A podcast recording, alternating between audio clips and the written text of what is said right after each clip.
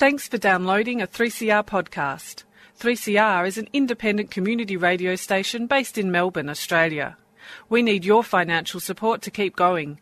Go to www.3cr.org.au for more information and to donate online. Now stay tuned for your 3CR podcast. Brainwaves. Hear the world differently. Bringing community mental health to you, raising awareness and challenging stigma. Tune in to 3CR Community Radio, Wednesdays at 5pm. Melbourne's Drive Time radio program, featuring community organisations, powerful stories and information. Find us at brainwaves.org.au. Proudly sponsored by Wellways Australia. I would like to begin by paying my respects to the Wurundjeri people of the Kulin Nation, who are the traditional custodians of the land on which I am coming to you from today. Land where at Brainwaves we tell our stories, and land where the traditional custodians have told their stories for many, many years before us, and continue to tell their stories.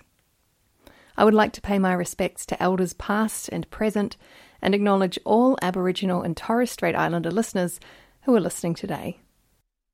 Hello and welcome to Brainwaves on 3CR 855 AM on your dial app or live stream.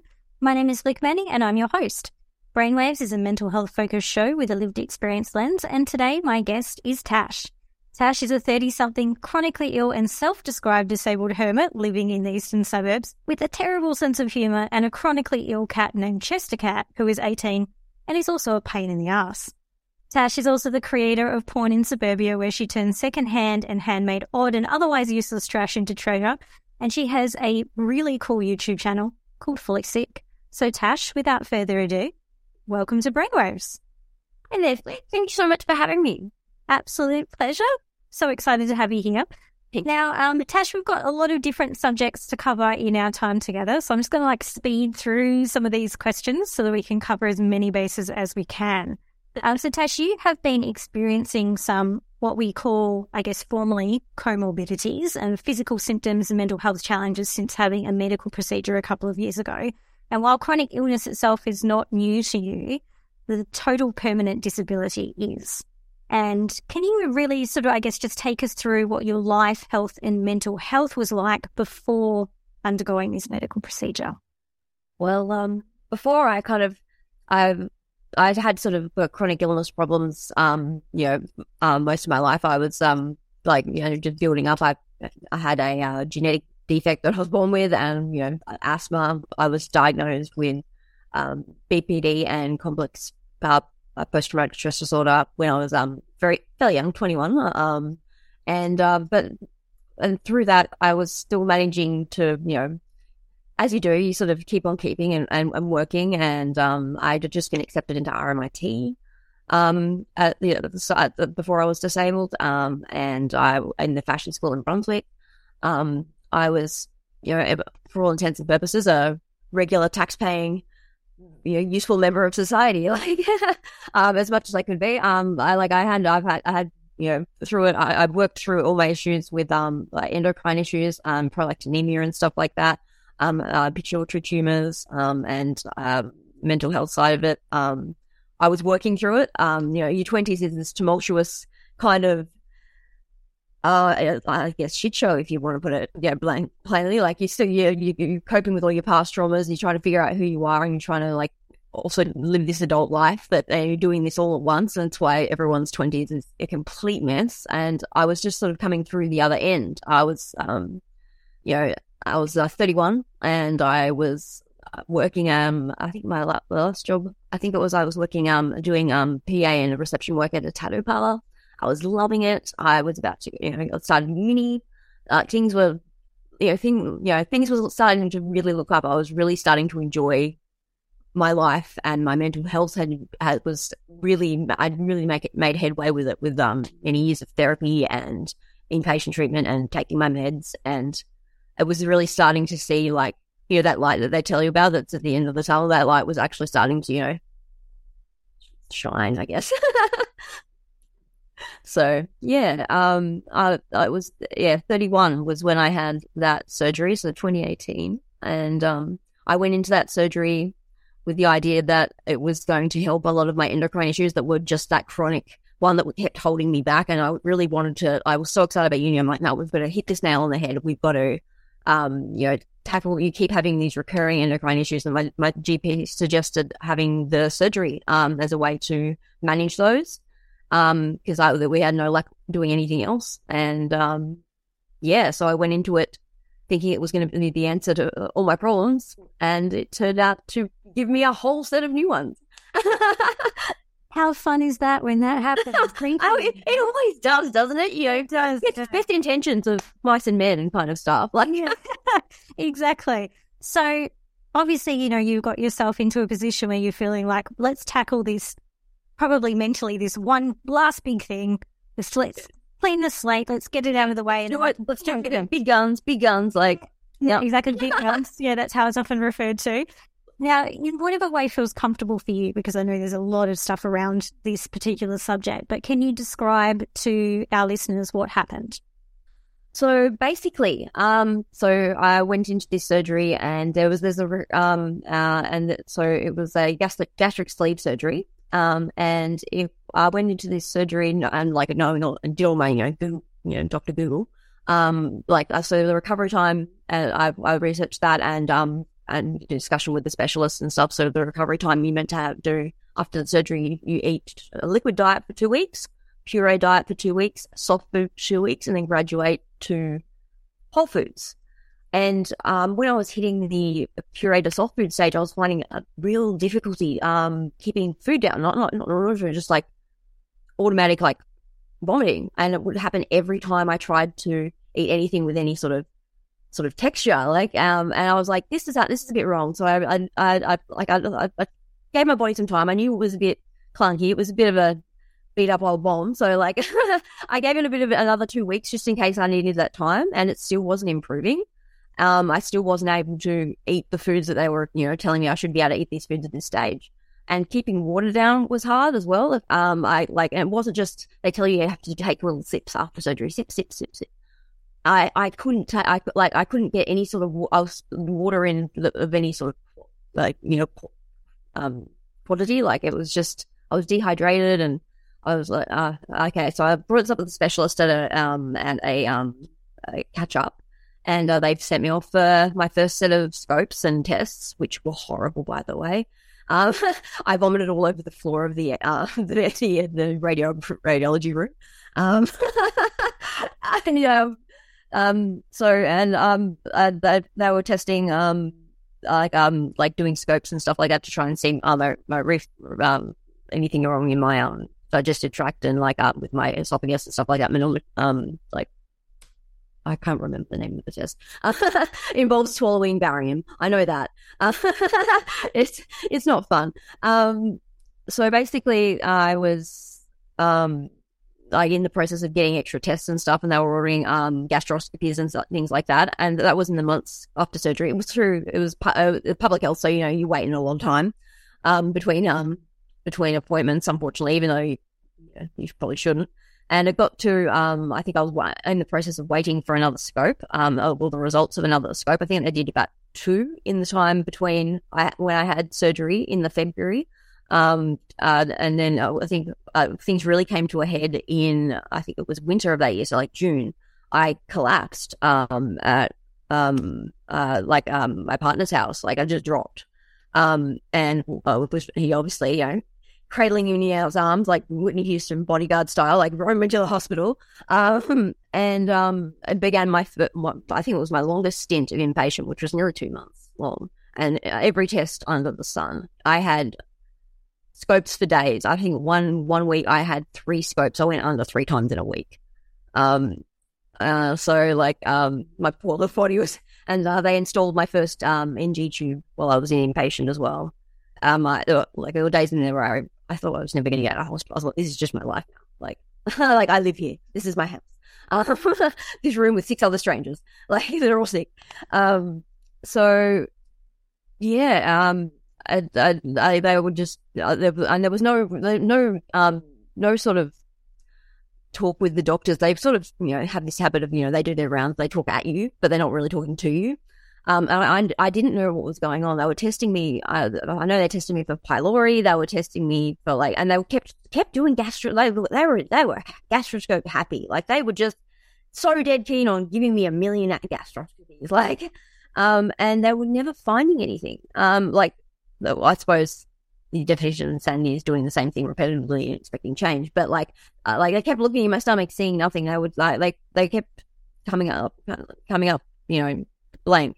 Um, and they were watching me, so they could tell I wasn't making myself vomit because they could see me after meals. They were, they could, you know, they, like, and, and I was on a puree diet and liquid diet, um, and then with the NG tube, but they could see me throw up after, you know, all the like all the time, so I wasn't making myself.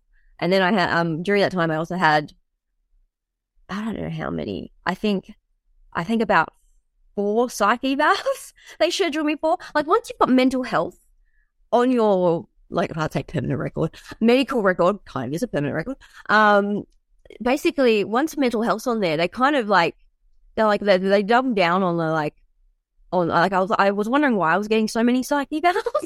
Like like okay, I'm glad they're worried about my mental health in hospital. I'm, I'm okay, and they're like so apparently the psyche evals were because they were um evaluating me for eating disorders and body dysmorphia and um and um, any signs of sort of manipulative, sort of attention seeking behaviors and stuff like that. And um, by the time I had my last psyche eval, which was with a panel of five psychiatrists, including the head of psychiatry, um, uh, and they were they were like they kept going back to the medical team with the same thing. She ain't got no eating disorder. She got problems, but she doesn't have body dysmorphia. She doesn't have an eating disorder. This is a medical problem. And they didn't like hearing that. They really didn't like hearing that it was a medical problem because they couldn't find anything when in the million and one gastroscopies that they were doing. They couldn't find, you know, I'm, I'm wondering like what they were looking for, like a, you know, like a boat. Like, like what were they looking for in the same place all the time? Like, what are you expecting to see that was different from last week when you put me under? Like, magically. Like, um, yeah, so it was um it was either I discharged and I kept going back. Um, um like I went home with an NG tube after, oh, like it was like being free from prison. I swear. Like, I was I was like freedom. I'm not have to wear a gown. Someone isn't poking me in the veins at 3 a.m. trying to get bloods. Like, like it's so good. It was so good to be home. Um, but I kept ha- I, kept having the same issue. Like I was on my, my feed, so it was a, I was a bit more stable, and I got a little bit of energy back, which was which was nice. Um, but um, the, the, issue still remained, and I and um, so I kept I kept presenting at hospital with dehydration. I was usually pretty delirious and weak. Um, it was usually yeah, like um, I was just a, a, a, a I'm very, if you can't tell, I'm a very energetic person, and when I like I try and push myself, but and I I burn out quick. Like I was burning out too quick. I, I couldn't use. I was trying to use my usual energy. My usual energy wasn't like powering me like I wanted to be powered. I guess. So um, I kept presenting to them, and they kept telling me, you know, um, can't find anything. And then like um, you know, we went up and do any more gastroscopies. They put me in for um, like like they just kept telling me the same thing, and they, they kept the attitudes of the hospital started getting very. I want to say, um, dismissive, standoffish, and impatient. Like they were just like, "Why are you still here bugging us? Like, go home." Like, um, I heard that one nurse use the term bed blocker when it came to me. Um, because like that's totally what I do want to do with my know random Tuesday night. I want to be in the ED, like you know, vomiting and passing out. That's totally my idea of a good time because I want attention. I'm that person. I'm so starved of attention. I need the doctors to tell me that I'm lovely. Like Jesus. Ah, no. Um, so that all came to a head in um on my last presentation at the hospital later in that year, so like November. So um, I still had my NG tube in by that point. I think I had it in but for about six months. Um, I, they, I, I presented to ED again, dehydration, delirious, um, and I went um, and basically they I was shuffled off into um, the the, uh, a ward I didn't recognize. It, it was the um, cardiac ward, um, and where I sat for two days with no IV, with nothing, no nothing, no nutrition through my NG tube because the doctors wouldn't come down and see me. Um, and so by the time they did come and see me, like I, the nurse was crying, like she couldn't, she kept like, why, like what, that, what are you doing? You can get down here. And so I can't, they couldn't even give me fluids or anything or any food. Um, and I'm just lying in this bed, just getting more and more, just like I'm off. Like you know, if you've ever been severely dehydrated or like I had a dizzy spell, it was basically that. Um, by the time they did come and see me, like I was so out of it, and there was these two junior doctors, and they came in and they started laughing at me, uh, um, and joking about how was uh, like, in a mocking tone, like, "Oh, look, it's Doctor So and So's favorite patient again, what, what you want this time?" And I'm just like, I'm conscious, like I might not be, uh, like I might have been like, you know, you know, half, uh, half cut, like on, on, you know, lack of water and water and nutrients. But I was just, I wanted to, I, like, I, it was like every time my partner was there, they were a lot more polite to me than they were when they when he wasn't. Um, and the nurse was crying trying to get them down. She was trying to advocate for me best she could, and the doctors did their you know hierarchy thing and totally just overruled her and just they were like she's not you know like trying to back me up. Um, and they just discharged me. Um, they were like, yeah, well, there's nothing wrong with you. Um, yeah, and so you can go home after two days in the cardiac ward with no no food and water in a weakened state. Um, the nurse was in tears. She was like holding me and telling me that I'm crying and saying, you know, this is not why I got into medicine. I'm so sorry you were so sick and you need to be here. Um, I had to go back for a compulsory appointment the next week, and um, uh, to um, because I had a, I did an, what's called an esophageal manometry, where they like they fed an, a different tube you know, through my nose, um, and they monitor your acid levels in your stomach and like um and things like that when you're when, you're just like supine, lying down and like up, and it gives you gives back all this data. Um, and then I had to you know go under to get it um uh like um I had to get it taken out, and without telling me they were going to without my consent, they took out my NG tube, my feeding tube as well. Um, so I woke up and I'm like touching my face, going, "Where's all my tubes?" Uh, like it, they yeah, they were just like yeah, we just we made a decision that um, it's no longer you know it's probably best that you just try and, and go ahead try and eat everything you can manually, um, and see how you go.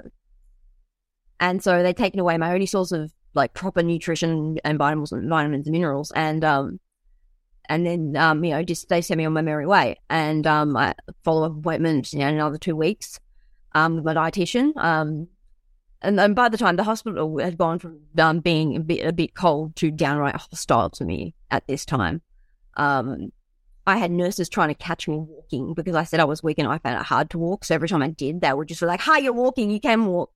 Like, um, uh, a nurse, I once got dressed down by a nurse because I was hitting my call button and I had to go to the bathroom really bad and no one was coming. And I'm like, I'm not going to wet the bed. I'm not going to be that girl. So I crawled along, like, I held the wall and went to the bathroom. And she came back. She goes, "How'd you go to the bathroom then? How'd you go to the bathroom?" And I'm like, I'm just like feel I'm a, yeah I'm I'm being attacked right now. Like I was I'm like, why are you being like this? Like this is just horrible. This isn't and like it was just. Uh, uh anyway, um, my my last uh, follow up appointment with um the this particular um hospital um uh my dietitian was like, look, uh, like basically I've read the doctor's notes. You're just being difficult at this point. You just need to eat more. You just simply need to eat more. That's what you need to do. I started crying, and then I went to you know crying in the waiting room, waiting for my appointment with my surgeon.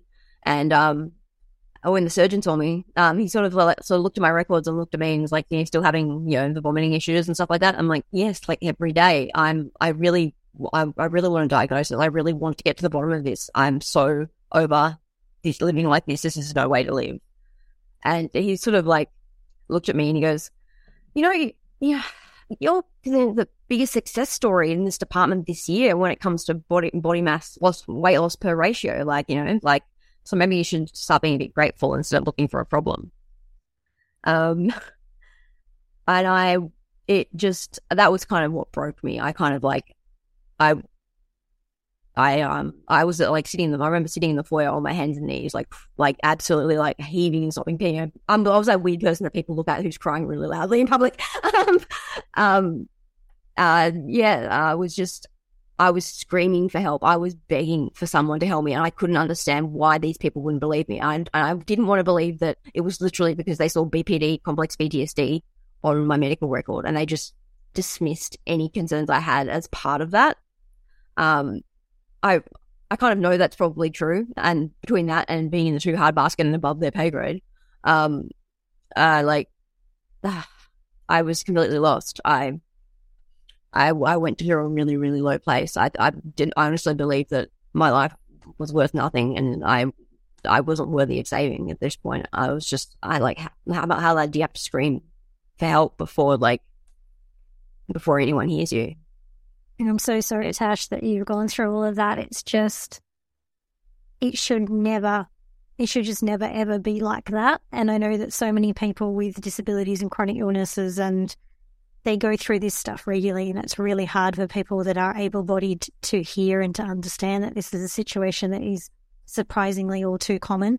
And I am so, so terribly sorry that you've had to go through it. But I think it's incredibly courageous and brave of you to share this story because I know there will be other people listening today who can resonate and hopefully some medical professionals who are also listening that can learn about what it's like to actually be the patient and how important it is to treat them like a you're in a vulnerable place. You're so in such a vulnerable place. You're trusting these people with your life. You're very, you're very, you're, yes, everything of who you are, and you're in a weakened state and not able to defend yourself, and and you're out of your knowledge depth as well. So like you're entrusting them, you know, with, with you, and that, that's sacred. That is uh, such a such a position of trust, such a place of you've got to, you just got to put your heart into it. You just got to breathe and go. I like I, I I trust that you've got me, and and these people, I did that, and it's, it's kind of like a sounds like a relationship, doesn't it?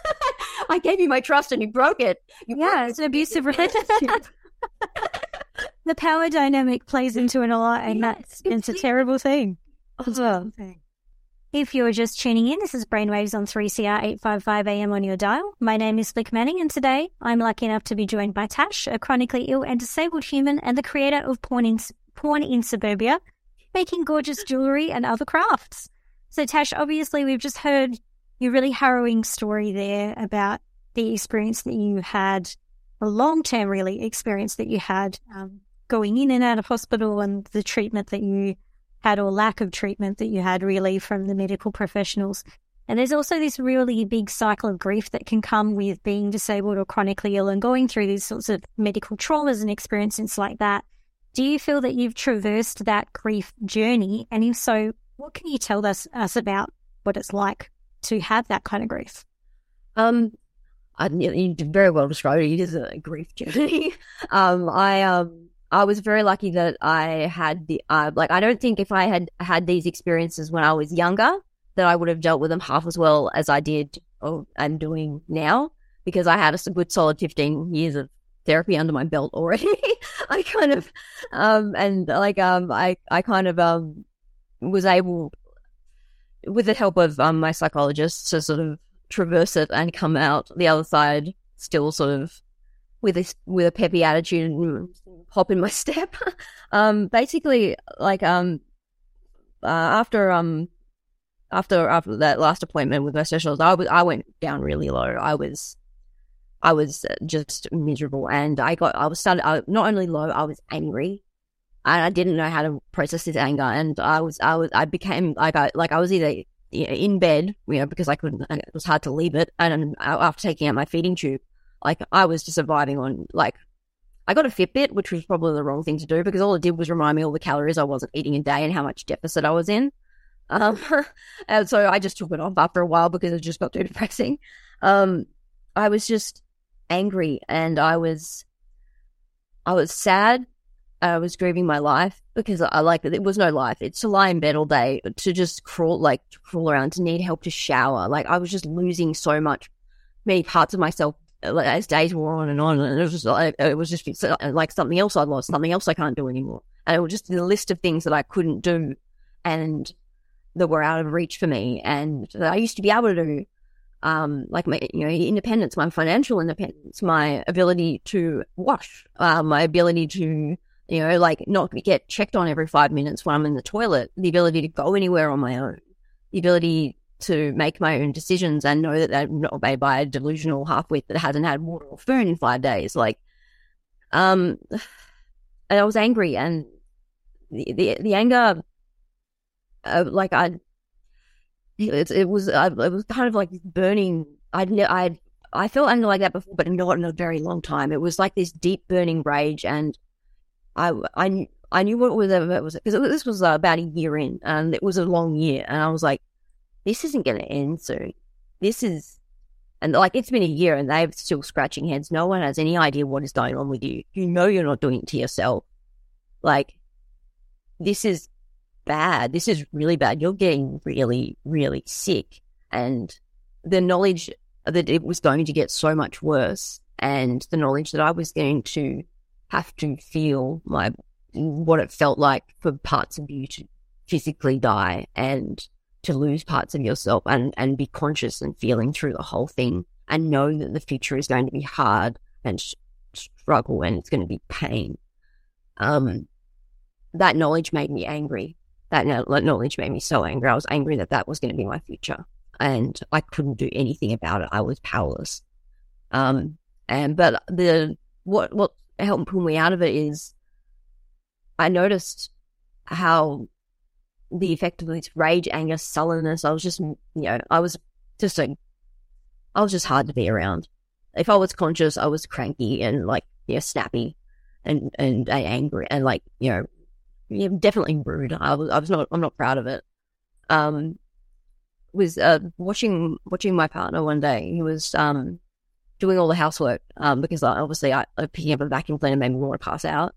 Um, and he was just like, I, had been snappy all morning and he was just sort of bustling about. He was just like doing the vacuuming and, and cleaning up all my, my medical supplies and you know, ordering them in the room and stuff like that and making sure they're all neat. And I was just like, this beautiful, beautiful man it literally has saved your life. He's carried you unconscious into the ED.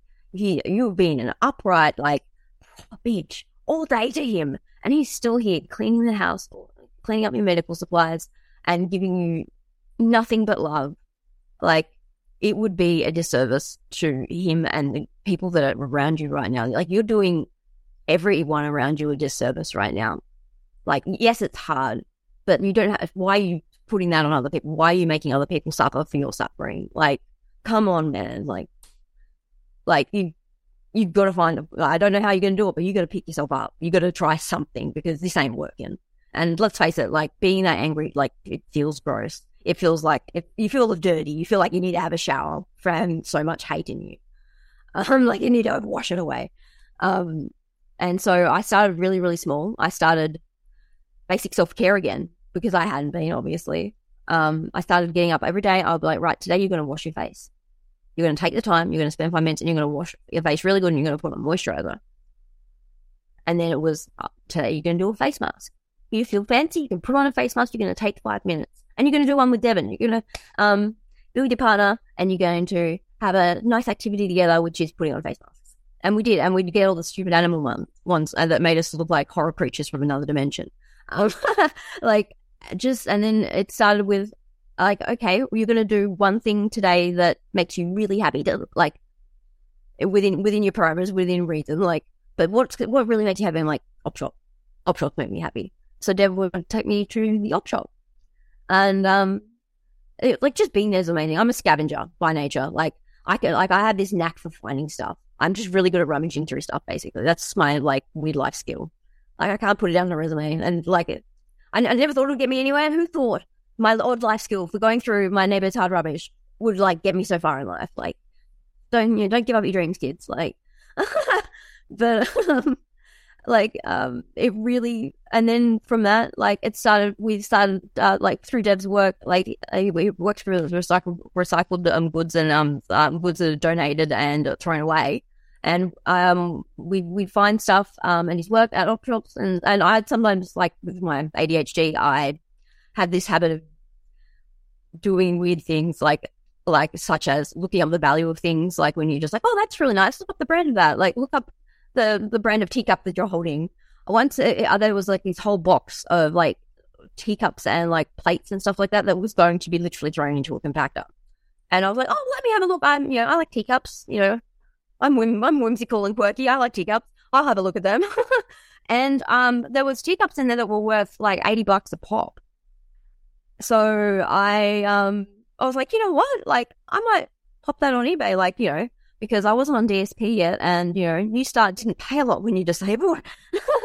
like, um, so I like I, I sold um a couple like some like stuff that I found on on eBay, and that uh, thus bought, was born Pawn in Suburbia. Um, that's how I uh, and like um, and then I just um what that did for my psyche, what that did for my mental health, like finding a purpose and and just slowly learning to to love what I love again and learn how to feel that, um, despite my pain, despite what I knew, despite my reality. Um, it was my saving grace. Um, I wouldn't have.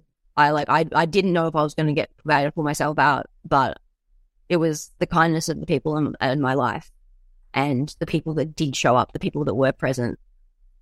Um, no, I, I, oh, like if they're going to so tirelessly and lovingly care for me and make sure that I'm alive, the least I can do is enjoy that life and enjoy their company. Um, because that's all they want as well. So, um, what, what a beautiful way of putting that.